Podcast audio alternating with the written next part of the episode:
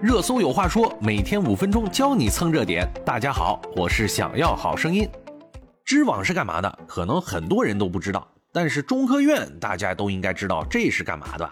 这可是中国科学界的权威啊，权威单位都用不起的知网是干嘛的呢？中国知网是由清华大学、清华同方发起，始建于一九九九年六月的网站。知网是国家知识基础设施的概念，由世界银行于一九九八年提出。CNKI 工程呢，是以实现全社会知识资源传播共享与增值利用为目标的信息化建设项目。二零一九年五月。科研诚信与学术规范在线学习平台在中国知网正式上线发布。知网现在呀，用于最多的就是收录国内学术界的论文，提供有偿的下载和查找功能，便于大家的学习和交流。由于其成立的时间早，收录的内容多，被各个大学、图书馆、研究机构等有需求的相关部门使用。当然，如果你写过研究生论文、博士论文，相信。对这个网站也并不陌生，能够记住的首要原因就是收费高，让人瞠目结舌呀。有消息称，二零二一年中科院集团在知网数据库的订购费用已高达千万级别。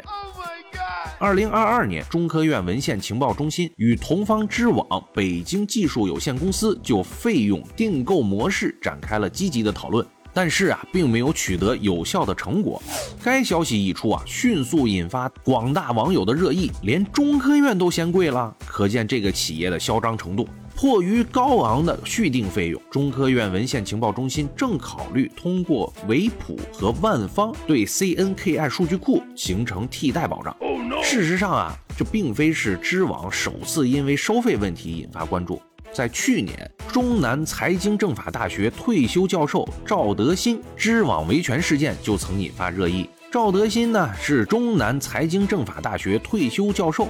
经济史学家知网未经赵德新本人的同意，便擅自收录其一百多篇论文。赵德新将其知网啊告上法庭，最终赵德新胜诉，获赔七十余万元。随后知网道歉，并下架了赵德新的所有的文章。购买知网数据库究竟需要多少钱呢？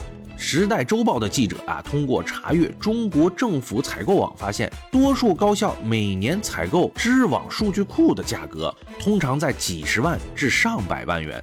以南京大学为例，该校采购2022年中国知网 CNKI 数据库服务的成交金额为103.4万元，而上一年的成交金额为100.07万元。知网啊，已经形成的垄断地位，如何才能被打破呢？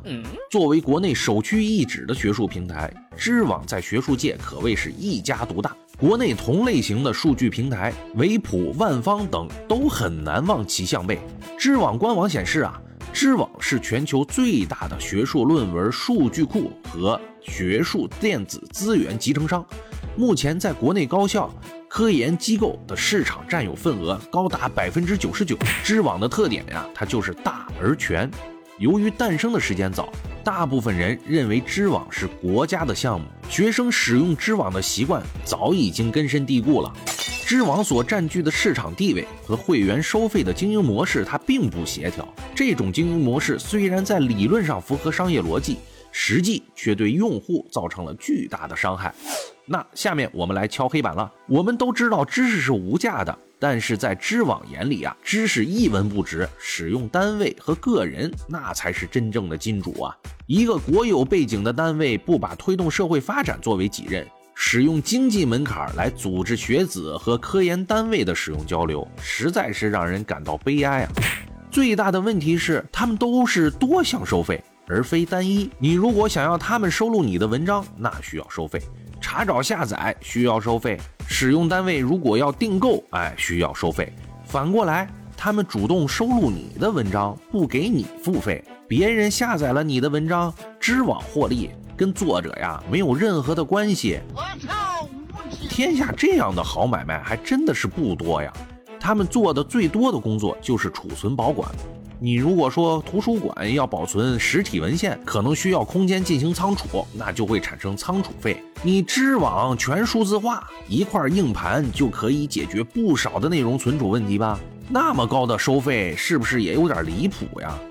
号称是全球领先的数字图书馆，全天开放的知识超市，图书馆现在都是不收费的，超市是需要收费的。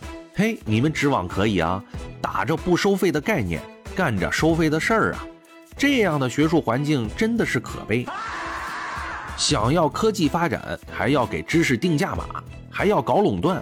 好吧，那我们就都抵制一下吧。权威单位都开始带头抵制了，那我们干嘛还要捧着他，让他去孤芳自傲去吧？希望所有的单位和企业涉及到民族发展、科技振兴的行业，在考虑经济效益的同时，也回头看看自己的历史使命、自己的社会责任是什么，不要一味的钻进钱眼里。好了，我们今天的节目就到这里了，我们明天见。